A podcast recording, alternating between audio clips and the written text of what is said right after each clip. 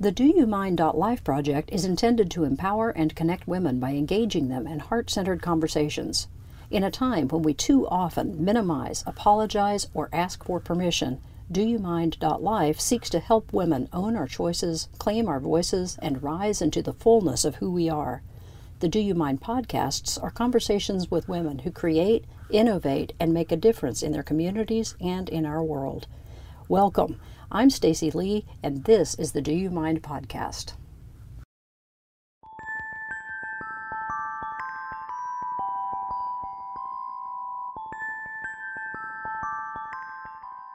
Today, my guest is Caroline Johnson. Caroline has had the good fortune of enjoying not one but two creative careers doing what she loves, first as a journalist, then as a music teacher. She studied at the University of Tulsa, earning a Bachelor of Science in Journalism education and a Master's of Art in Writing. She has also sung in church choirs for more than 50 years, as well as Tulsa Oratorio Chorus, Tulsa Opera Chorus, and the Tonics folk rock group. She worked as a feature writer for the Tulsa Tribune for more than a decade, and then she was invited to bring your auto harp, teach some music, and help out around the office in the early years of Riverfield Country Day School. She retired there 27 years later, having taught in the preschool through middle school. Caroline continues to enjoy writing with her cottage company called Write for You, interviewing clients, writing their obituaries, and helping them plan memorial services. Caroline, I'm so glad to welcome you to a conversation today. Thank you. Glad to be here. I invited you to come talk with me about creativity, and in part because I knew that you had taught at Riverfield and I knew that you had taught Orff music particularly. I didn't know about all these other things. And we've known each other a long time from softball days. Oh my goodness, we've known each other more than half my life. Yes. Wow. Okay. Well, let's. I, I want to start by talking about the Orff music because kind of where I was going with the creativity theme this month was how much we can be encouraged or discouraged as children and how we carry those stories around in our heads. Absolutely. Absolutely. I can't tell you how many people have said to me, my music teacher in elementary school told me just to lip sing, just to mouth the words. And it just breaks my heart every time I hear that because if that person had been in an Orff classroom, that wouldn't have happened.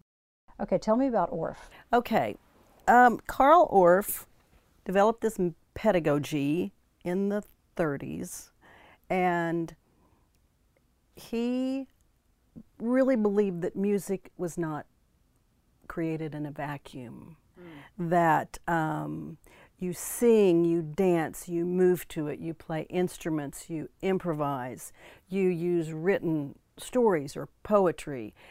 It's all about creating whatever happens, giving the children a base to build upon and of course it's developmentally appropriate. Mm-hmm. and then but once once they get those rhythms and and um, know that there's not a right answer in orff it's all about creativity. It's all about them creating it. Sure we teach dances and there are certain ways to do the dance but then when they get fourth or fifth grade then they can make up their own dances because they'll know what works and what doesn't work. Oh, I love. It. Yeah. Okay, so just to clarify, Carl Orff is Carl. Uh, he wrote Carmina Burana, and yeah, so uh, opera. Such a great opportunity for kids to be um, in a very very structured setting, but the Orff setting, the Orff music sessions sound much less structured.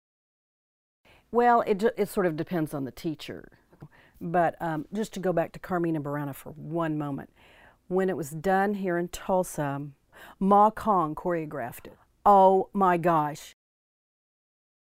I was sitting there going, oh, Ma Cong so gets it. He gets it. I mean, it was just to have those dancers on the stage and the singers, you know, on either side of the stage, and it's exactly what Carl Orff wanted. Yeah, it, yeah, it was incredible. It's such powerful music. It is it, some really strange words, but yeah, yeah. And Carl Orff worked a lot with old texts and, and old, but he believed he believed that they weren't they were there were universal themes to be found. Sure. And to spring off of that, but anyway, um, but structure. no. in the classrooms. Yeah, I mean, you have to have enough structure so it's not chaotic. Although sometimes it's fun when it is chaotic. Well, sometimes that's when creativity happens. Exactly, exactly. So I see that you brought show and tell. and I want you to tell us a little bit about some of the instruments that you do, and then kind of, kind of I just want to know what it would be like to be in that classroom. Do the kids choose their own instruments? Well, it depends. Um, okay.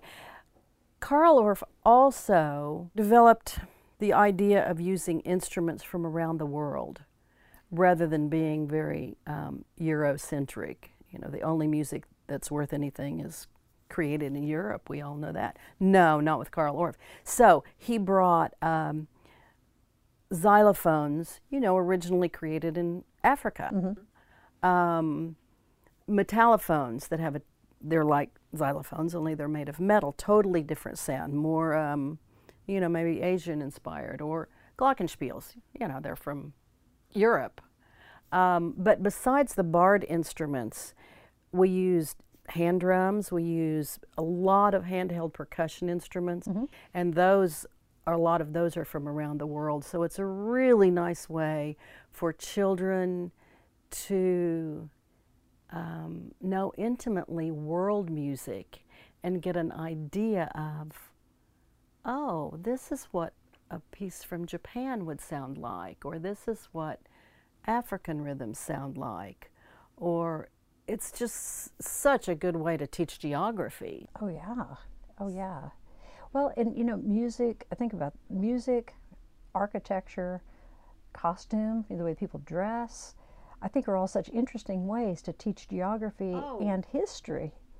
Absolutely. But a lot of times it's not taught that way. It's you know memorize this date and this date and this war. It's all about when wars happened, which uh, obviously is a lot of human history. But but there's so much creativity in and art. Of course, I didn't mention visual art and and just looking at what was created by different societies and what influenced them. So what was their belief? Right, right. And why did they do things? Why did they? Why did the Africans dance with their center of gravity down low toward the earth? Well, they believed the earth was very powerful. Okay, right. But um, there's a great quote, and I, I'm not sure Carl Orff said it. I think somebody who made a poster said it, but it might have been Carl Orff. If we could all dance together, we'd have world peace. Well, yeah. Yeah. I mean, I, I truly believe that because when you dance, when you learn a dance from another culture, it's just so sweet. Uh, Have you ever done the International Dances for Peace? No. I had an opportunity to do that actually in Auckland, in New Zealand, last summer. I it was winter there because it's July, but I I had had like a really really hard day of internal personal work and had kind of walked through some pretty dark shadows. And I knew that that was happening and so I drove into Auckland anyway even though like I was still my eyes were still red from tears you know from from earlier in the day. And I got there and started doing these dances. And they were all unfamiliar. The tunes were unfamiliar. The words were unfamiliar. Sometimes it was learning a, a chant that was in a different language and then learning the movements but the beautiful thing about that was see I don't see myself as a dancer you know I haven't ever given myself permission to be a dancer right Right. so I got there and I started concentrating so much on getting the words and the tune right that my body just did what my body did. It was the most liberating thing. Oh yeah, oh yeah. And and when that's one thing I really like about Orff, and I think it teaches children this um, that that music, everybody's music, whatever country you're from, has an organizational map. And it might be just A B A B A B, you know, song verse song verse song, or um, A B C D B A B, you know, Right? but when you know which section is coming, then you can do the steps easy. So when you were saying listening so closely to the words, and I, I- it, but it was going in another channel too. Yeah, it was. Because our brains are left brain, right brain, And the left brain, we have the words, and the right brain processes the music. That's why we'll, we will all be singing rock and roll lyrics in the old people's homes because we will remember those. Yeah. They they happened on both sides of our brains, Right. Or and or we dance to them. Right. So it's, music is. I can't. How could schools cut out music? Oh, I know. It's both. I It, know. it's just so develops your brain. And you said that about the old folks home. I remember my grandmother, and even after she had Alzheimer's, and by the time she was all but gone, like the the grandmother I knew was all but gone, I could sing songs from her childhood, and she would oh. come. Oh yeah, Totally. She would perk up. She would clap along, if nothing else. Sometimes she'd sing along, but she would clap along in her thin, thin voice. She wanted. She remembered, you know, Of course. and she wanted to be part of it. That long term memory, it's still stored there. Yeah. It's still there. I read an article, and I think it, think it was in the AARP bulletin about a place, and I can't remember what therapy they've named it, but it's a space that they've created an old fashioned 1950s sort of soda fountain Oh yeah. and all the all the furniture is the way it, it from that era and they take people with alzheimer's into that space and suddenly they're talking and remembering and because it's a familiar space Yeah. All right, I asked you to show me the. I want to Oh, go back to the the show and tell. Now, we'll, while Caroline's picking up some of these, I'll let our listening audience know we will put some of the photos of some of these instruments in our program notes because they're really, really cool looking instruments. another thing i loved loved loved loved about the Orff pedagogy the Orff you don't call it a method but pedagogy is such a stodgy word but anyway um, is that instruments don't have to be instruments that were manufactured to be instruments Okay. instruments if you're telling the story of pecos bill well you need a pair of horseshoes There you go. yeah, anything can be an instrument. So one of my students, in fact, I still keep up with her on Facebook. Um, these are from her horse, which make them even more special. And what a nice sound they make. Oh, they do. I'd like to have wind chimes, maybe kind of far away from the back door because I think they could get right, loud. they but could They Yeah. could be real loud. Yeah, yeah, yeah. Another student brought me this little, um, we just call it the bird, but it's um, a round, it's, it, is it a gourd? It's almost a gourd, but I don't think it is actually a gourd. I think it's turned wood, but it's from Vietnam, and Oh, that's beautiful. it, it makes a wonderful sound. So if you're doing a song about a woodpecker, you know, Oh, there you go. but it, you don't have to be that literal with it either. So, uh, but I like the fact that my student brought that to me. This is from an older woman, um, God rest her soul, and she gave it to me. She had traveled to Central and South America, and it's an it's a very sort of crude güiro. Oh, makes a great Oh, sound. great.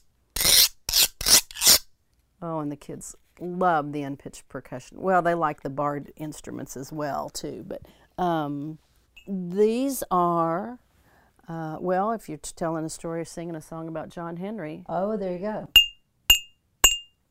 yeah. You need railroad spikes. There you go. They make a great sound, and they are very loud as well. I think we just got a taste of that. Yeah, sorry. is going to come out loud. I forget how loud they are because I love them so much. Oh, I just love the great. sound of them. Um, I like the pitch too. I do too. That's fun. From down under, these are called clackety sticks, and I am told that the Aboriginals people communicate with these from hillside to hillside by They would be very loud. Yeah.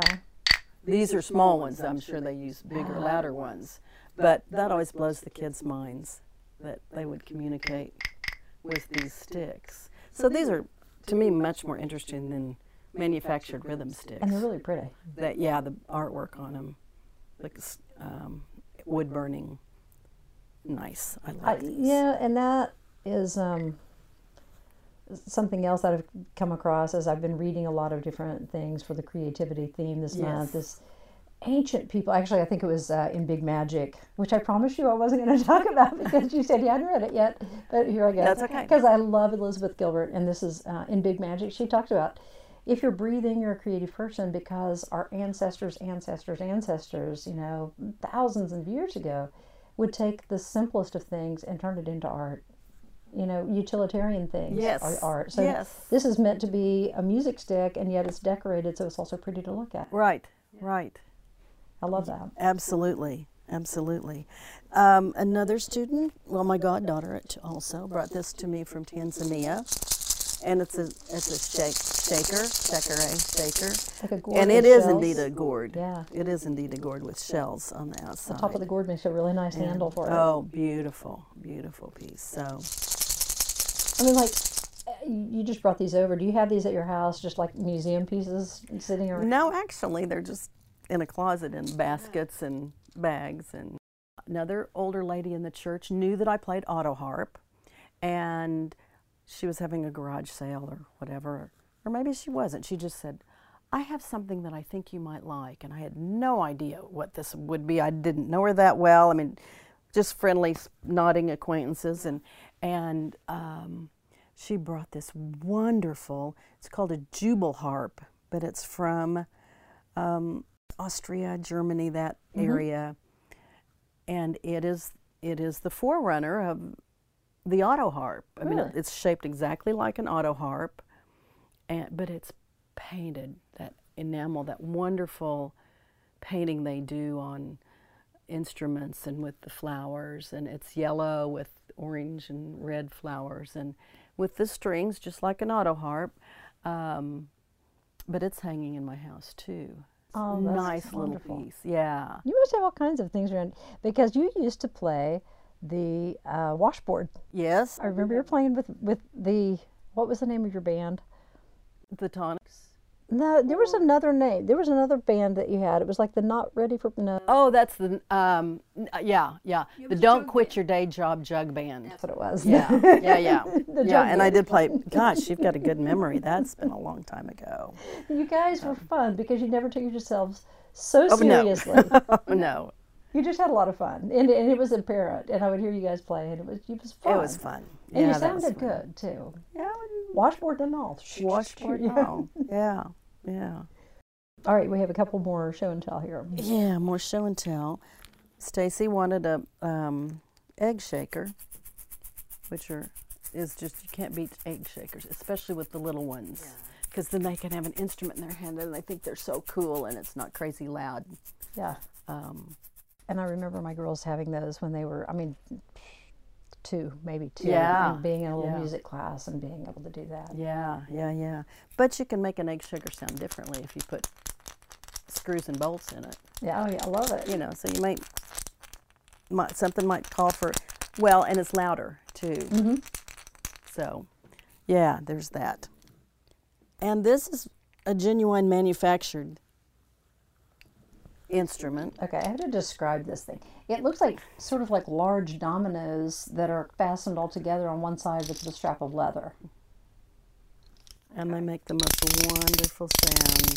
And you can use them in so many different ways. You can use them as sound effects in a story, Yeah. going up are cool. downstairs. Oh yeah. That's going downstairs pretty fast. Yeah, that's pretty fast.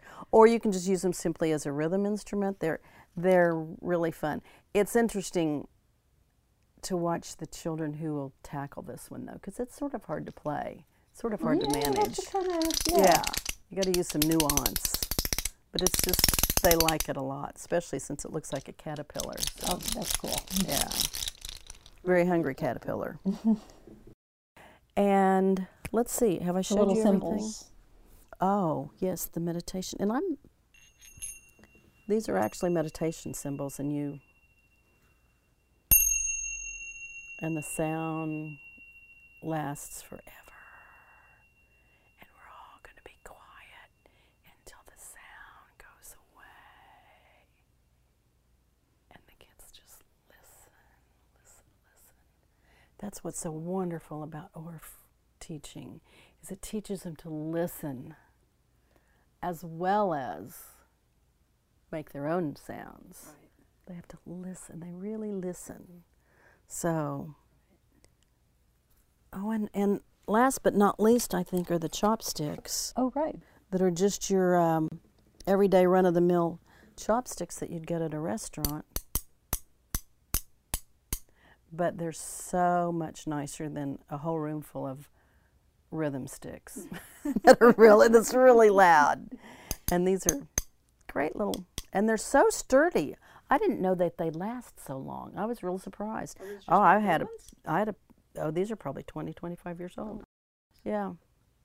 But it's what a good way for but that's what one thing Carl wants you to do is with the kids is you tap the rhythms, you pat the rhythms, you put them in your feet. You yeah. So you're really feeling and experiencing it. Yeah. So it just becomes second nature. Well, yeah, because all music really is based on rhythm. You can have a lot of different ways of making sound, but underneath it all, there There's always a, has to there's be usually a steady beat. Now sometimes with jazz the steady beat goes Oh, yeah. away, but it's yeah, usually. And the other thing I was going to say about the instruments from different countries. Ooh, did I show you the Mongolian cowbell? No, Ah. no. A friend, in fact, she lives just down the street. She goes to Europe and finds stuff in sale, junk sales and rum, rummage sales, but but it's all wooden. I, I just would love to hear a whole herd of cattle with these. Oh, wouldn't that be Isn't that cool? pretty? Yeah. And those are those are look like handmade. So it's like jointed. We're gonna have to put a picture of this in the pro- Yes, program notes and let people sort of figure it out. But it's what that's wonderful, and I love the sound. And that it's a nice, great nice sound. sound. But um, again, instruments from all over the world just opens opens doors for kids. I think. Yeah. It's just Yeah. yeah. And again, every culture has its music. Every culture has its sounds, and that just points to me how basic, fundamental the desire to make and make. create is. Yes. Oh, absolutely. And with the Orff process, it's you know you build you build on it little step by step according whatever age you're working with, but then then it's it's so it's the coolest thing. It, I was not a music teacher who stood behind and banged a piano. Right. That doesn't teach children pitch. It doesn't, you know, it teaches them to sing along with the piano, which is no pro- I mean, that's a great thing. It's a wonderful thing. But all of Orff's instrumentarium, it's all acoustic. And the theory is that children learn where different pitches are more effectively with acoustic music. And I don't know why. Oh. I don't know what, what that magic's about. Well, you mm, said But- listening. Yeah, it's gotta be part of listening, it. and yeah, and they have to own it. That's the other thing. You know, when when the teacher accompanies with a piano, the children don't own that pitch. Right. But when you're accompanying, when you're a child and you're accompanying the piece on the instrument, going da bum bum bum bum on whatever pitches, it's usually the one and five, the tonic and dominant. Um, then the children learn how to find that pitch. They learn where do is, and then they learn how to find that pitch.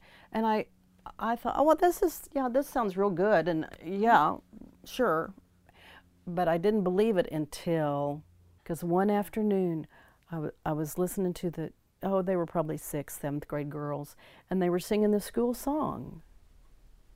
Which which they had sung with a piano in assemblies and stuff like that. And they've they'd sung it for many years.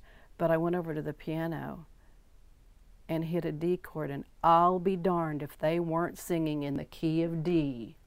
Okay. it's like whoa this really works. All right Directly on pitch. yeah So it sort of it. blew my mind Well, and yeah, and I know a few people who have perfect pitch. Oh, but uh, curse. I- well, yeah, but you know it's interesting because in some parts of the world, depending on the type of language that's spoken, a huge percentage of the population have per- perfect pitch. Oh, because yeah, because they're tonal languages.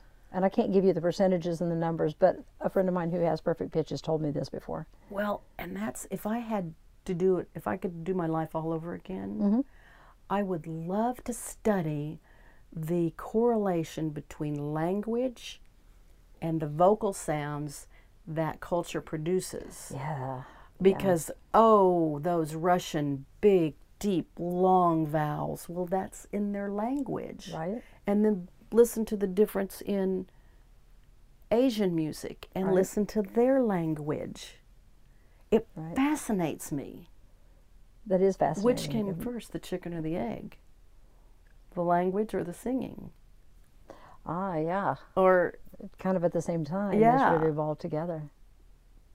Interesting. That'd be very interesting. but to sing those beautiful Russian vowels, you have to have long, long sounds. Oh, there, it's And a lot of breath support, I guess. and a lot of Yeah, breath yeah. support. And I think, well, I, I, I sort of started thinking those lines when I sang with the opera because we sang in different languages, Sure. and it, that was interesting to sing in French, sing in Italian was the best, of course, but but to sing in Russian, it's a whole different sound Oh, yeah. scape.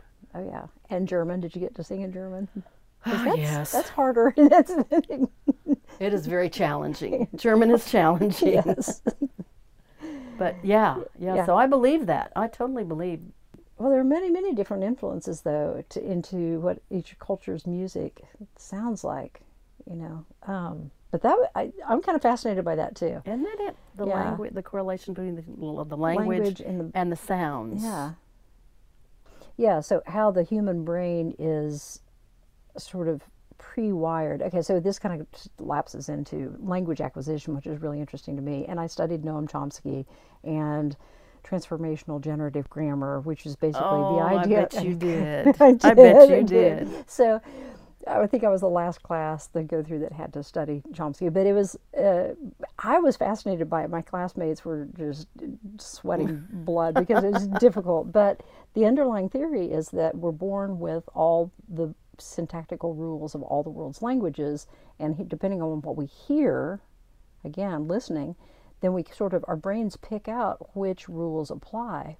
So I'm wondering if that ties into Wow. music. I know it's kind of mind, Musical mind blowing. Yeah, that I was is. really fascinated by it. And then when I had my own children and I watched them develop language, I was I was like a little mini lab because I'm mini laboratory because I'm like watching all of their developmental stages right. because I'm just fascinated by language and by music and s- and those correlations. And so- and both of your children are musical.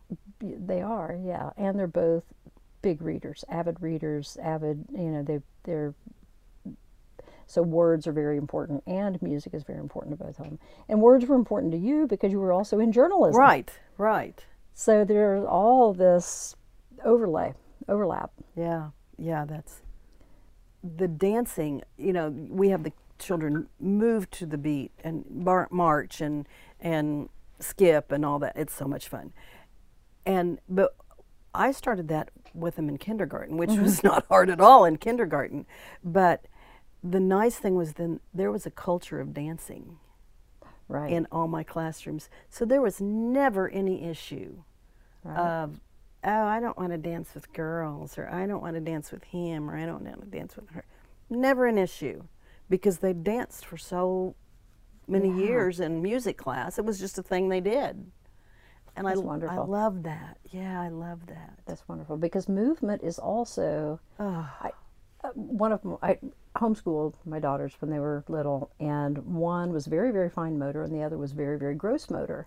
And so oh, interesting. one, I so two different learning styles, but you know, Yeah. on homeschooling, I get to just change on a dime what I'm going to do. So I would have one of them jump to the letter J. We had these big board, this big um, thing on the floor with those foam letters. Oh, you know, yes, could- yes. and I think we had like three sets of alphabets, so I could say, okay, jump to the letter J, Oh. you know, and Oh, they fun. would jump, and then, and then you know they could dance on the letter that says D, you know, Uh-huh. or whatever. And, and but it was Oh, all gross sound- movement. oh, but but connecting, making those connections Yeah. with the language and the movement and the d sound and oh yeah, that was very good. It, it worked out really, really Yeah, well. And, you know, it we would all play. We had three sets, so each girl could take a letter. I could take a letter, and we would just made fun. You know, made it a big fun game.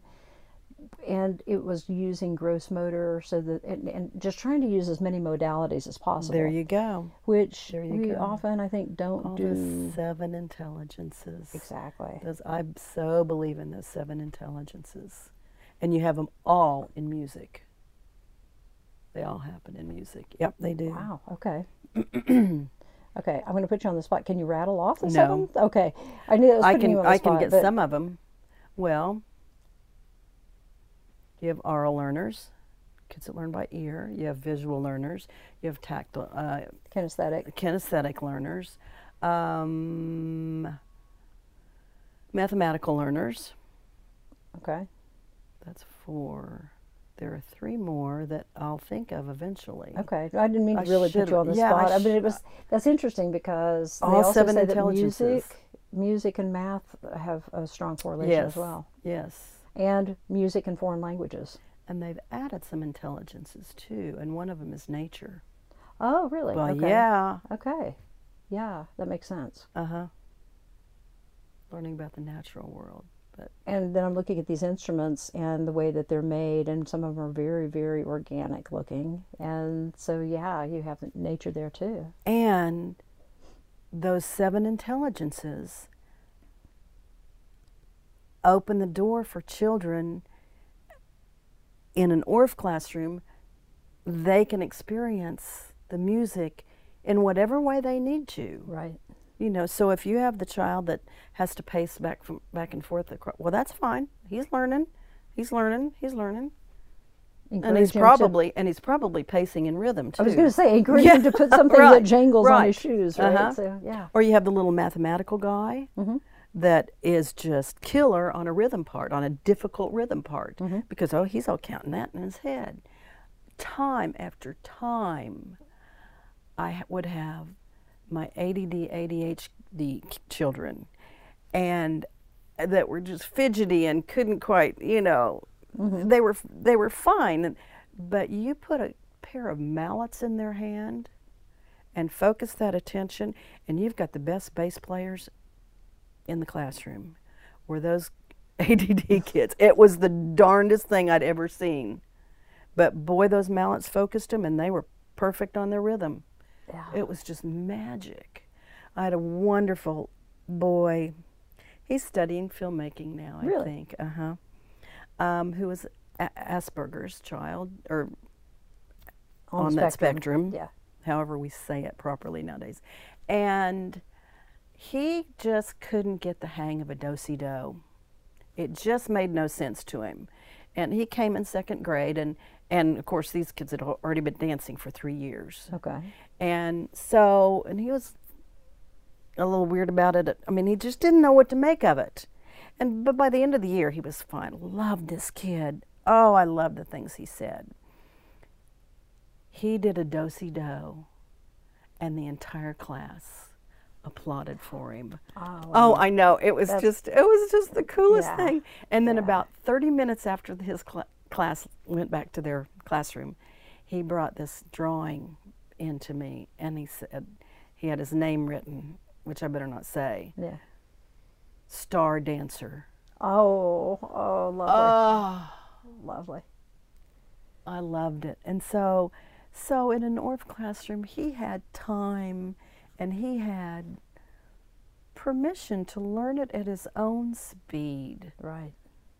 And that's what I Right. loved about Orff, is that it really gave children, it gave your hot shots, your kids who just got it like that, like that, like well, they can be on the glockenspiel parts, they can be on the, all these hard parts, and Okay. you know, um, and it and it gave the slower the slower kids were fine, and it I that's why I love that Yeah. that way of teaching and there was there's a joke around music teacher communities that that and this is no diss on Kodály because Kodály is a wonderful method and for sight singing and accurate pitch and reading music, you can't beat Kodály.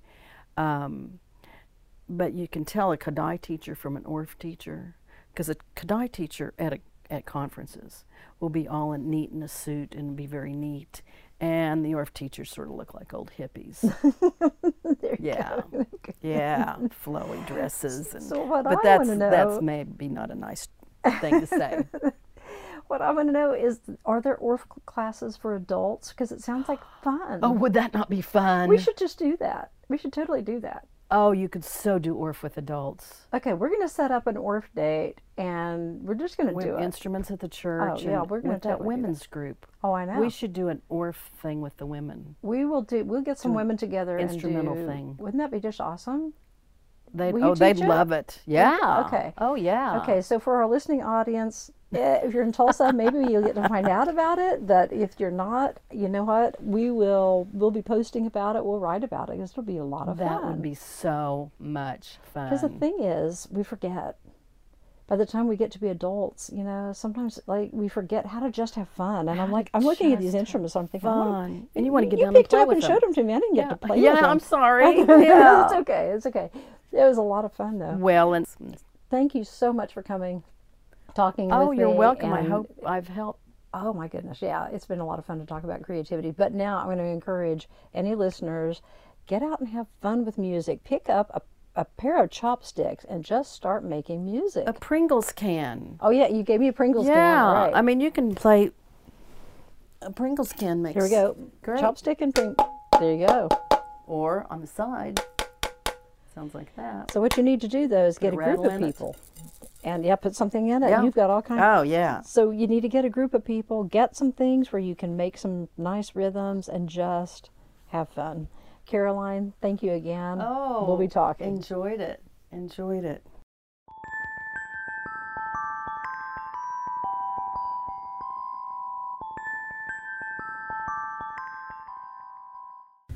If you have enjoyed listening to this podcast, we invite you to subscribe, or better yet, become a member of the Do You Mind Life community. Members are invited to join the conversation on our discussion page, and they receive a monthly membership box intended to connect them with the monthly theme in a variety of ways. Please visit www.doyoumind.life/membership to learn more. Thank you for listening.